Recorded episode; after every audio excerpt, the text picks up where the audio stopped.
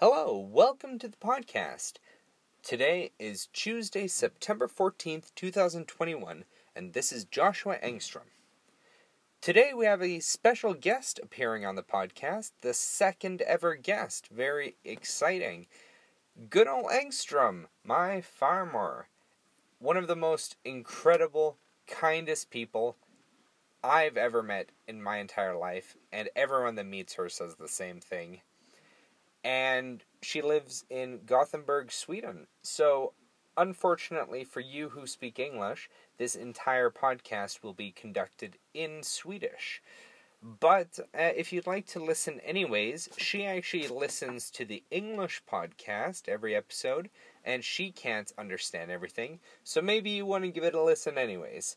Uh, here she is at 85 years old, the wonderful Gunnar Langstrom and Joshua Engström. Hej farmor! Hej Joshua! Välkommen till podden. Tackar, tackar. Um, ja, vi sitter här nu i din lägenhet och uh, vi har uh, hittat bekväma ställen att sitta medan vi pratar. Ja, Ja, sitter ja. du bekvämt? Ja, jag sitter bekvämt. Bra. Du hade precis en operation några dagar sedan. Ja, ja, Ehm, så det är bra att du är hemma. ja, det känns skönt. Ja. Som jag inte trodde jag skulle överleva. Ja, det var lite läskigt. Ja. Men skönt att vi får ha mer Ja, tid med nu är dig. jag här igen med Joshua. Ja. Ja, Ehm, men ja, jag tänkte, du skrev ut ehm, en massa text om ditt liv. Lite eh, prata om var du var född och eh, ja, bara lite om ditt liv. Och jag tänkte kanske det skulle vara roligt om du läste det för oss. det ska jag göra. Så s- om jag har några frågor eller om det finns något extra som du vill berätta så kan du säga. Men ehm, vill du kanske börja läsa? Så, Ja, ska jag göra. Ja. Tack. Då börjar jag så här. Hej på er! Nu ska jag tala om för er hur jag växte upp. Jag är född den 30 januari 1936 och är äldst av fyra syskon. Mina föräldrars namn var Georg Malmqvist och Astrid Malmqvist, född Olsson. Och de var födda den 9 december 1897 och död den 6 maj 1981 respektive 21 april 1906 och död den 1 april 1990. Mina syskons namn är Erik Göran, men vi kallade honom för Icke, smeknamn för Erik. Född den 19 mars 1938 och död den 1 januari 2002. Sven Ingemar född den 24 februari 1940 och Bodil Ingrid Marianne den 5 januari 1949 och död den 27 september 2009. Mina föräldrar gifte sig den 26 oktober 1935 och bodde då i en lägenhet i en villa nära Västra Vrams kyrka. Den 1 april köpte de, eh, köpte de det hus där jag och mina syskon växte upp och där, eh, där vår mor bodde kvar till sin död 1 april 1990. Min moster Bertas son Bert bodde hos oss från 1935 då hon var fem år tills 1942 då han flyttade till vår mormor och morfar i Hököping i södra Skåne.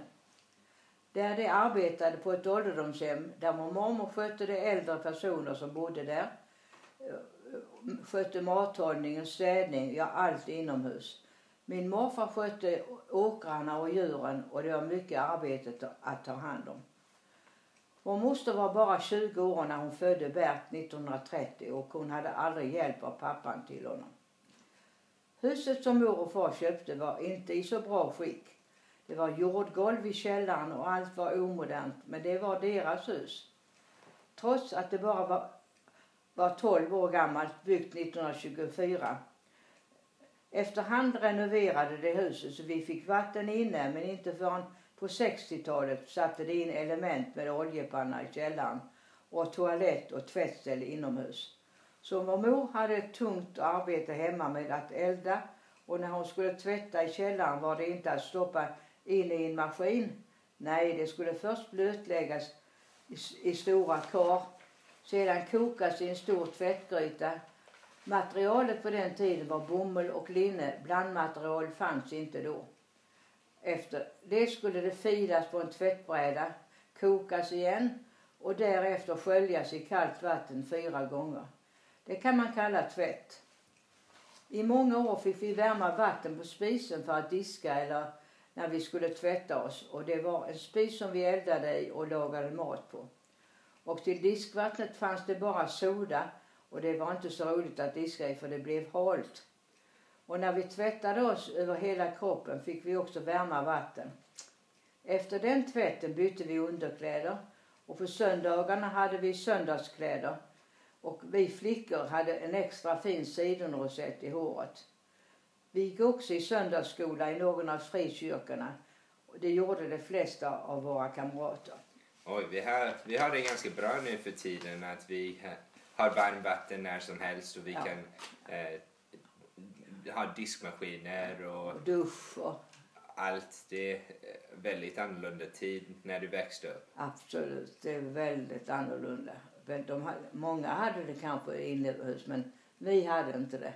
Ja. Nej.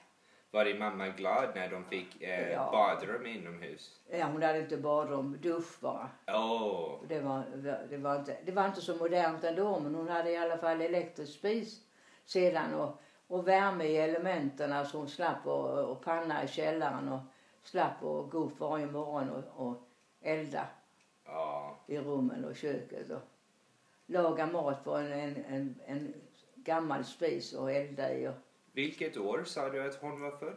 hon var född 1906, Oj, och din pappa var 1897. oj, 100 år innan Samuel. Ja, ju precis. Det är lite häftigt. Ja, ja. För jag har alltid tyckt det är lite häftigt att jag var född på 1900-talet. Ja. Men att vara född på 1800-talet, det var eh, verkligen länge sedan. Det var, det var länge sedan. Och, och far var nummer två i, i en, eh, barn, en syskonskara på tio barn. Oj! Ja. Hade en äldre faster som var född 1896. Så att, eh, men hon dog, eh, ja. Min far blev äldst av alla syskonen. Han blev eh, nästan 84 år. Ja, Men- så men du är äldre än honom nu då? Ja, jag är äldre än honom och äldre än min mor. Ja, Inte när dåligt. de dog. Så att, eh, men jag kan inte slå min morfar sen. Han blev 88 och min moster. Och min, min eh, en morbror han blev nästan 103 år. Oj, 103. Ja, Ja. Jag vet inte om eh, du behöver leva så länge. Nej. Men, men du får vara kvar några år till. Hoppas det. Klar. Ja. Och att jag får vara eh, med i samhället och klar i huvudet. Ja, det är det viktiga. Ja, så jag kan prata med er barnbarn och barn. Ja. Ja. ja. Du är inte jättefrisk i kroppen nu så det är bra att du är frisk i huvudet fortfarande. det är en väldigt tur det. För det andra, det är lite trögt. Ja. Men jag hänger med. ja, bra. Ja. ja. Vår far var murare i grunden. Även vår farfar Göran Malmqvist eh, hade arbetat som murare. Men vår far arbetade också på brännerier där det gjordes sprit av potatis.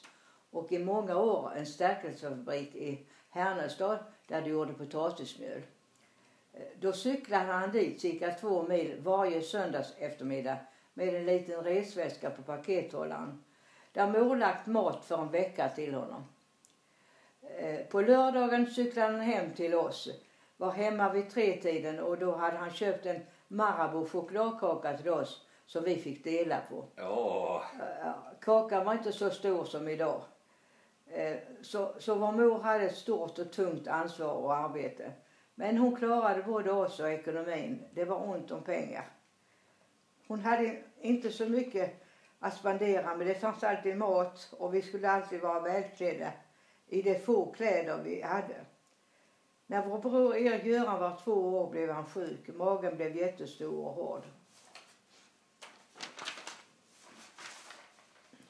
Eh, och varenda gång han ramlade visade sig när han var i sju, eh, ramlade eh, visade sig när han var i sjuårsåldern att hans skelett var som papper.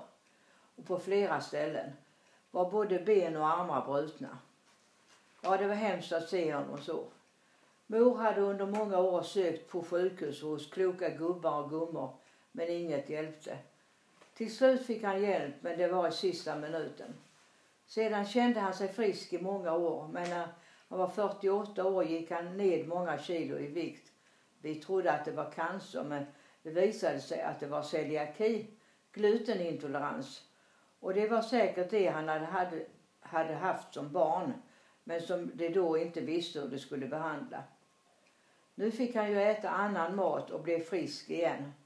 Men 2001 fick han ALS och levde med det i cirka nio månader. Jag och er far och farfar fick vara med honom hans sista timmar. Det kändes bra. Han hade hoppet ända in i slutet. Detta var nyårsafton 2001. Vi hade skålat in det nya året och han satte sig i en fåtölj och somnade in. I vårt hus hade vi källare, entréplan och vind. Vi bodde i entréplanet i två rum och kök och hall. Det ena rummet användes bara när det kom gäster. Där skulle vara fint och städat och där eldades det inte förutom då. Så vi använde bara det ena rummet där vi sov, lekte, ja där vi var hela tiden. Förutom när vi åt. Vi sov fem personer i det rummet, sex när far var hemma. Hur hade det kunnat bli bra människor av oss? Hur har det kunnat bli bra människor av oss? Vi visste inget annat. 1945 renoverade vi vinden där det fanns ett rum och det blev två garderober och ett vindsutrymme där vi hade saker som inte användes så ofta. Då sattes också in ett tvättställ. Under några år på 40-talet hyrde vi ut detta rum bland annat till tre snygga danskar som arbetade på en mekanisk verkstad i Tollarp och tre män som arbetade med att lägga ut asfalt på vägarna och en äldre och yngre kvinna med en liten pojke. Efter det bodde Icke-Sven och jag, och jag, Gunnel, där. Vi delade upp rummet med sockerlådor som vi klädde med mönstrat papper och som vi använde som byrå. Som tavlor hade vi filmaskiffer. Innan vi lade oss på kvällen hade mor eldat i spisen så att det var varmt men på morgonen var det iskallt då var det bara att gå ner i värmen till mor och få fokus. Jag började i skolan 1943 då jag var sju år. Vi gick första och andra klass för samma lärarinna så vi var 30 elever sammanlagt som hon ensam undervisade. På den tiden skulle det vara tyst i klassen förutom när vi läste och skulle svara på frågor. Jag gick sju år i skola då jag var då jag var 14 år. Men efter de sju åren fick flickor lära oss eh, samhällskunskap i 14 dagar och gå i skolkök och lära oss grunderna i matlagning i fyra veckor. Pojkarna fick gå fyra veckor i samhällskunskap och 14 dagar i matlagning. Samtidigt med dessa kurser läste vi för prästen för att i mars konfirmeras. Jag konfirmerades den 17 och 18 mars 1951 och då snöade det så mycket att taxin som skulle köra oss till kyrkan fastnade i snödrivorna vid vårt hus och far fick ut och skotta så vi kom iväg. När jag var 14 år började jag att arbeta i en affär där vi sålde tyger, knappar och olika saker för att sy. Först tre dagar i veckan och sedan fem och en halv dagar. Den 1 november 1951 började jag att arbeta i en lanthandel som hette S. Fegler där jag var i två år innan jag flyttade till Göteborg. I den nordöstra delen av Skåne där jag är uppväxt odlades mycket potatis. Största delen går till sprittillverkning och för att göra potatismjöl. När jag var barn fick vi potatislov från skolan och fick ut och plocka potatis hos bönderna. Jag var bara nio och ett halvt år första gången. Då fick jag lön för fyra och en halv dagar, 28 kronor. För dessa pengar köpte jag gummistövlar och ett fint fotoalbum i skinn som jag hade sett i fotoaffären. Har du kvar den fotoalbumet? Nej, det är slängt för länge sedan. Ah. Det, det, blev, det blev slitet och hemskt. Eh, det, det, han, det, det, de andra åren fick jag ledigt i 14 dagar och kunde tjäna mer i lön och för det, dessa fick vi köpa kläder för att hjälpa till med ekonomin. Vi var många barn som plockade potatis och vi hade ju roligt också. Om vi plockade en vecka på en bondgård så blev det päregille, lika med kalas på lördagskvällen, där vi bjöds på mycket gott. Då fick vi också vår lön. Vi cyklade dit och så tog vi taxi hem, för då var vi rika. Jag flyttade till Göteborg den 26 oktober 1953, vilket var mors och fars 18 bröllopsdag. Fick arbete efter två dagar i en speceriaffär på Drottninggatan 31 som hette AG Carlssons. Där sålde vi mycket kaffe och andra varor till restauranger. Då fanns det inte paketerat kaffe utan Carlsson köpte in rått kaffe av olika sorter och, och blandade själv. Sedan skickades det iväg till ett rosteri. Sedan valde vi det, malde vi det på stora kvarnar som fanns i affären. Vi hade bland annat Café du Nord, köttbullekällaren som kund och de köpte 30 kilo varje gång. Varför valde du att flytta till Göteborg? Varför inte Stockholm eller Malmö. Jag hade tänkt att flytta till Malmö. Ja. För det var ju bara, hade jag ju släktingar, mormor och morfar och min moster och, och kusinen och sådär. Men så bodde, hade min, min eh, morbror och moster flyttat hit till Göteborg ett, något år tidigare. Och då var jag här på semester och då tyckte jag det var så käckt. Så fick jag bo hos dem när jag kom hit. Ja. Jag bodde där väl ett och ett halvt år eller någonting. Och bodde ihop med mina kusiner i ett rum. Det var inte varsitt rum utan de hade tre rum och kök och de var tre barn. Var det nere i stan? Nej, det var ute på Hisingen. Ja, okej. Ute på, I- men, men eh, så att det var därför jag flyttade hit. Men sen försökte jag flytta tillbaka till Malmö efter några år. Men eh, så träffade jag farfar och så blev jag kvar här. Ja. Och nu har jag varit här i, i se- 68 år. Oj.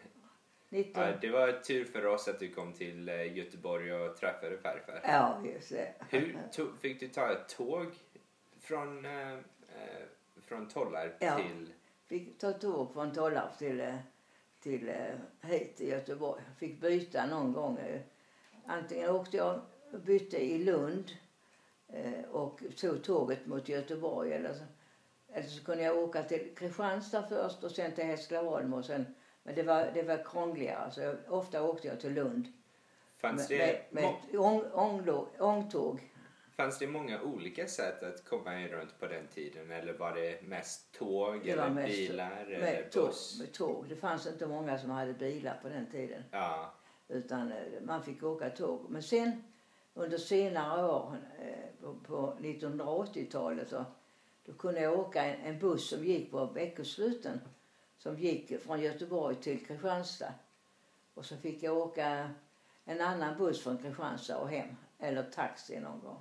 Okej. Så det var dåliga förbindelser och dyrt att resa.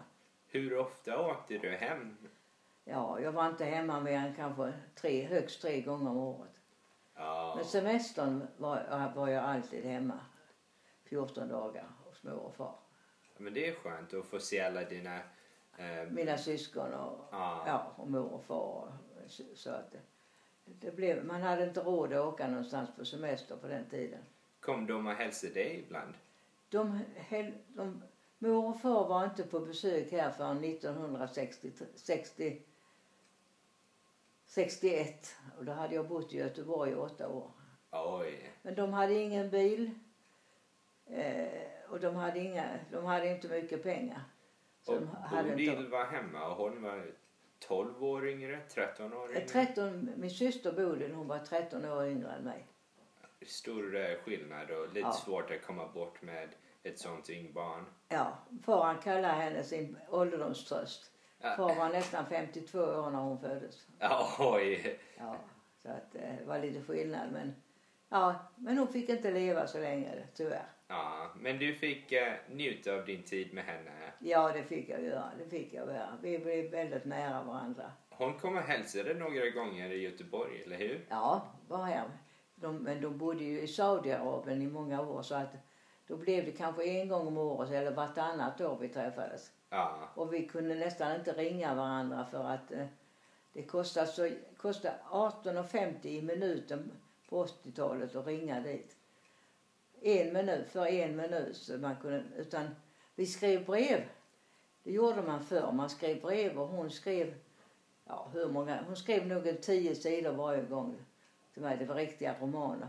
Jaha. Ja, så det var jätteroligt. Och, Skrev du lika, lika mycket äh, tillbaka? Inte lika mycket, men jag skrev också till henne. Så det, det, det var roligt att träffas. Men sen flyttade de till Spanien och då var, var det där, lite närmare då? Då var det lite närmare. Så då var jag och hälsade på, eller farfar och jag några gånger. Ja. Så det var roligt att, att se dem och deras barn, Karin och Erika. Ja. Så att, eh, det är väldigt roligt. Och nu att man har kontakt med, med ja, alla syskonbarnbarnen.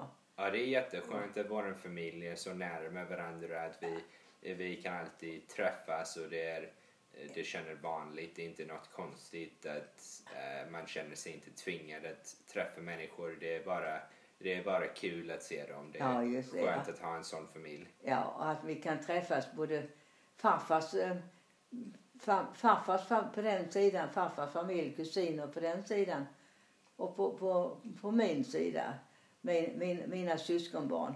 Det är väldigt roligt. Ja. Och att de i sin tur kan umgås. Karin och Erika med Anneli och, och, och, och Maria. Ja. Det är väldigt roligt och deras barn. Så att det är roligt att vi kan umgås allihopa. Ja, inte dåligt. Nej, och ha det, ha det bra. Ja. ja. Och att vi alla är så snygga. Ja, precis. Ja, tack, tack farmor och farfar. ja, jag skojar lite.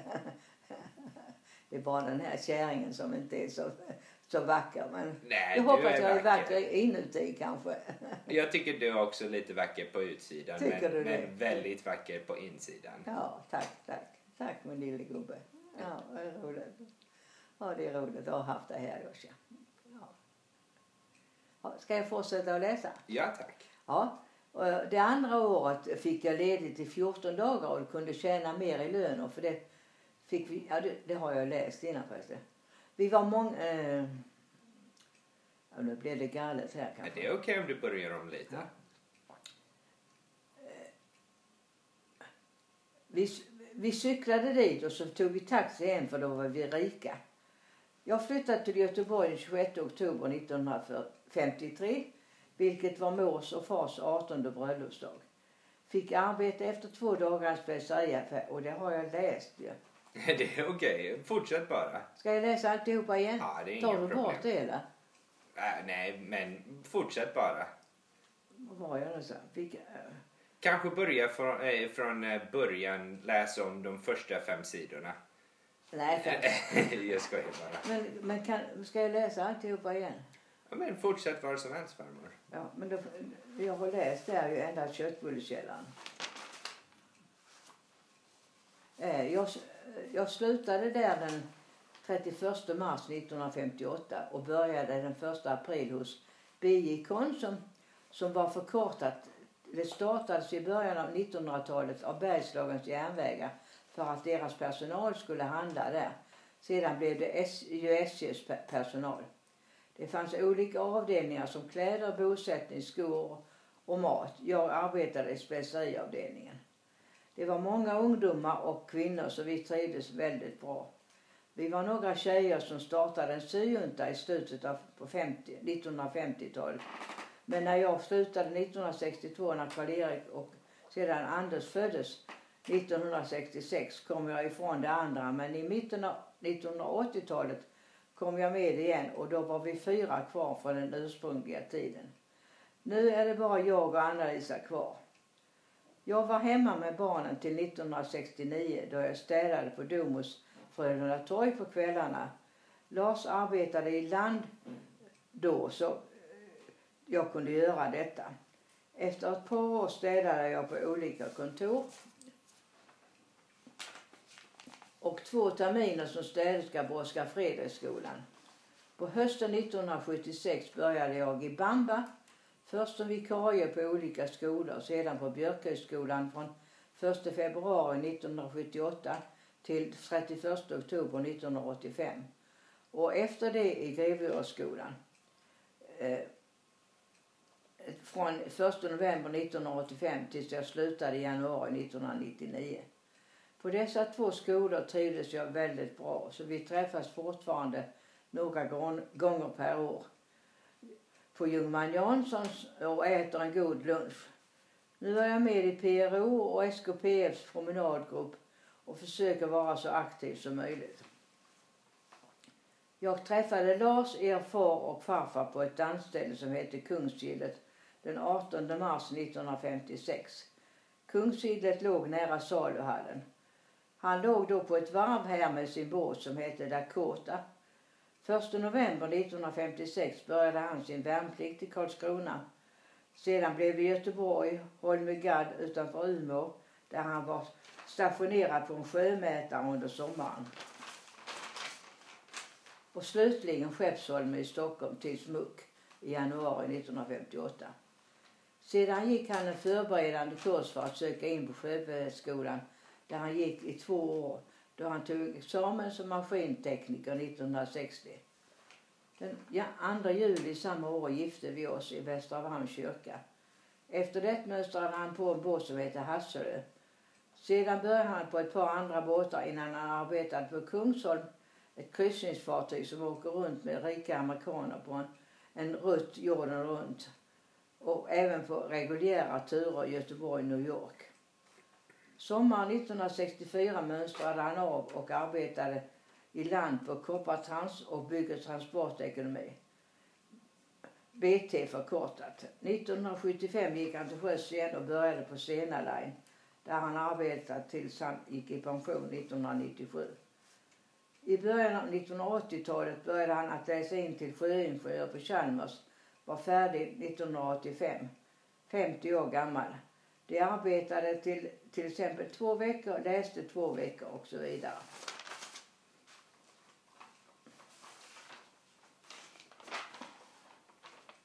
Var det sista sidan? Jag får titta här, kanske jag tog ut en sida. Nej, Nej det är rätt.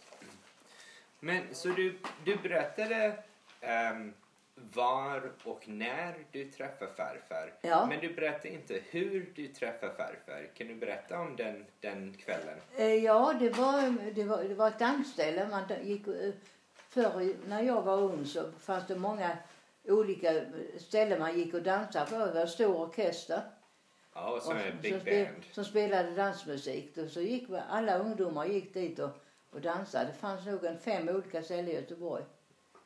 Som hette Skanstull och Kungshall och Kungsgillet och eh, Rondo. Och, och, eh, det fanns olika ställen som man gick och dansade på. Så träffades ungdomar.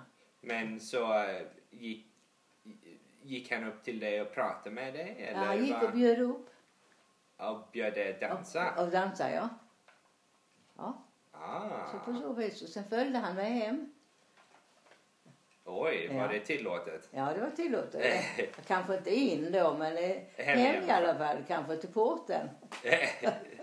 så träffade ni dagen efter då? Nej, eller? det jag kommer inte riktigt ihåg hur, hur ofta vi träffas. Men han, han, han låg med sin båt som jag läste upp här i, i eh, och, eh, och de var inne för repar- reparation Ja. och hade legat här någon månad eller någonting. Och sen skulle han gå ut med den igen sedan. Men så hur träffade ni varandra igen efter första dagen? För ni, det var inte som nu för tiden, det var lite svårt att, att få kontakt med människor skulle jag tro. Ja, det var, fanns ju inga te- mobiltelefoner på den tiden. Ja, Utan jag vet inte om han, han fick väl reda på var jag arbetade någonstans. Och kom nog dit och, och eh, kontaktade mig. Skulle jag, jag kommer inte riktigt ihåg det ska jag säga det. ja. Mm. Men det är lite roligt. Ja, ja, men sen åkte han ut och, och var borta några månader igen och, på den här båten. Och sen skulle han ju åka in i lumpen på hösten. Mm. Alltså det militära. Så träffade han dig varje gång han kom tillbaka då efter? Eh, Sen träffade han mig varje gång han kom tillbaka. Ja. Ja. Och sen när han låg i det militära på olika ställen i Stockholm och Karlskrona och sånt så, så kom han hit med buss på, på helgerna. Men på den tiden, många hade de inte, de var inte lediga på nä- Om han kom hit en, en fri, lördag så var han tvungen att åka tillbaka. Så han var till exempel i Karlskrona klockan 12 innan... eh, innan Och natten innan Ja, då? så en gång när han, hade varit och besökt mig här, vi bodde inne i eh, jag bodde inne i stan ihop med en, en tjej som hette Linnea. Så hade vi legat och vilat uppe på, på sängen och, och, och, och somnat. Och han flyger upp och bussen skulle gå ja, viss tid. Kommer inte ihåg det. Vilken tid. Men inne från Heden i, i Göteborg. Och han, vi vaknade och han sprang iväg. Och bussen hade gått. Åh Och han, och han tog en taxi mot, eh, mot Mölndal. Men han kom inte ikapp den. Utan han, han, men han fick lifta tror jag med en lastbil eller någonting. Men han kom för sent. Så sent när de skulle komma hit till Göteborg och, och vara här på, på regementet ute på Nya Varvet så fick han sitta tre, bu, i, tre dagar i buren. Alltså Oj, fängelse? I, fängelse i tre dagar för att han hade försovit sig och inte kommit i tid. Oj. Det var då det. det är så, nu har det inte varit någon militärtjänst på många år. Ja, Men då var det strängt. ja verkligen. Att, um, att han även kom dit på, i tid men inte dagen innan då, innan nej, tolv. nej, nej, nej, nej. Och ja, jag ska berätta också när farbror Karl skulle ta studenten. eh, han, var 19 år och skulle ta studenten så blev han eh, inkallad till militärtjänst i, i Boden. Han skulle ta eh, studenten den 11 juni 1981. Och eh, han blev, skulle in, vara i, i Boden den 9 juni. Och, och, och jag skrev, skrev satte insä, insändare i tidningen. Jag ringde till rektorn på skolan. Jag skrev till över, överbefälhavaren, det högsta hönset för militären i Sverige Ja, och skrev om detta eh, att, att de inte fick ta, han fick inte vara med på sin studentexamen. Så han var tvungen att åka upp den 8 juni med tåg ända upp till Boden vad och, och fick inte vara med på sin studentexamen. Och det, det glömmer varken Karl-Erik eller jag. Ja, Och jag har, har flera papper kvar som jag skrev då. För, och det var ju mer än han som blev drabbad. Det var andra killar också. Som, men de hade aldrig tagit studenten så sent i, i juni som det året. Det brukar ta mycket tidigare på, i juni, till och med i slutet av maj. ja. Men det året skulle de inte ta från den 11 juni. Och, och militärtjänsten, de kunde inte flytta på sig heller. ja vad jobbigt. Så, så stelbent. Ja, Så många, många, vi hade sett fram emot Jag hade inte fått ta studenten. Och ingen nästan i vår släkt hade gjort det. Och så fick inte han vara med om denna höjdpunkt. ja. Så att eh, det, det glömmer vi varken Karl-Erik eller jag. Det, det, Men kanske det går i familjen för jag fick inte ha min heller för av eh, pandemin. nej, just Min, eh, min blev... eh, eh, de gjorde inte den och de bestämde det bara två dagar innan. Ja. Det var lite... Ja, två Ja. dagar innan. Så kanske mina barn får inte ta si, sina studenter Ja, det får vi verkligen hoppas. Ja, Det får vi verkligen. Nej, det, det, var för, det var för trist alltså. ja, Och det, vi, det kan vi, vi prata om än idag. Alltså det, det glömmer vi aldrig. ja. Nej, så vi, vi, han fick fira med sina kompisar några dagar innan på de var på restaurang. Så ni hade er en egen? Ja, och sen kom mom, han, mormor och morfar och eh, Bodil med flickorna var här eh, på pingsten några dagar innan. Så då fick vi fira honom här hemma men han, han såg så, ja det var inte detsamma. Ja, ja det är lite annorlunda. Ja, så det var, det var tråkigt. Men så, så var det. Åkte du någon gång på en av farfars båtar? Ja, Medan han jobbade? ja eh, faktiskt bara en, nej två gånger. Eh, En, en gång det året vi gifte oss så, så gick jag på i, i, jag åkte tåg till Norrköping. Eh, Den båten hette Hasselö. Och, och, eh, och då fick jag gå på båten. De skulle gå in till hamn där i Norrköping. Och så fick jag följa med på kusten uppåt Nyköping och Oxelösund och, eh, några dagar. Ja, Ja. roligt. Och sen fick jag åka båt till, ända tillbaka och ut till Rivöfjorden och så fick jag gå på en, en, bunkerbåt, en sån som bunkar olja till eh, stora båtar. Oj. Ja. Och fick jag gå och åka in till Göteborgs hamn med den sedan. Fick du ha en säng med farfar eller behövde ni ha era egna sängar? Eh, nej, fick jag bo i hans hytt. Ja, vi var ju gifta. Ja, nej, det trodde jag. Men eh, jag vet inte vad reglerna var på båtar. Ja, nej, jo då, nej, vi fick, jag fick bo hos farfar. Det var lite roligt. Ja. Tog han ner dig i maskinrummet och visade Eh, lite? Ja, jag vill titta lite grann. Det såg lite annorlunda ut i ett maskinrum på den tiden. Då, då arbetade de med händerna om det var någon, någonting som gick fel. Då, så farfar var väldigt... Han, han, när vi körde bil ibland så sa han till mig, hör du, hör du att det är något ljud? Jag hörde ingenting. Men han kunde höra om det var något eh, fel på bilen och det var ju likadant i ett maskinrum. Oj. Så då, då var de, fick de arbeta med händerna, bli oljiga och smutsiga. Men numera så sitter de och tittar på ett, kontrollrum på datorer och sånt. Ja, lite annorlunda nu Lite, tiden. lite annorlunda, ja. Ja, ja. När förlorade farfar sina fingrar? Det gjorde han eh, 1992, 93 någonting. Åh, så ganska långt Ja, efter ni han, blev han, han var på, arbetade då på en av Stenas båtar. Och, så, så, där de säljer godis och, och sånt, och sprit och sånt. Eh, Det var, de hade en sån där maskin man stoppar in stora kartonger och pressar ihop. Så det blir bara som en, en, en platt grej de kan slänga iväg sedan. Ja. Och den hade stannat. Det var något fel på det elektriska. Så farfar var och skulle laga den. Och jag tror han, han brukar alltid ha handskar på, arbetshandskar. Men då var det någon som hade satt på strömmen. Han, farfar var inte färdig. Åh, så handen Och var i han, så maskinen han hade handen under där. och den blev krossad? då? Ja, han, så, jag tror det var tre fingrar som, fingertoppar som gick.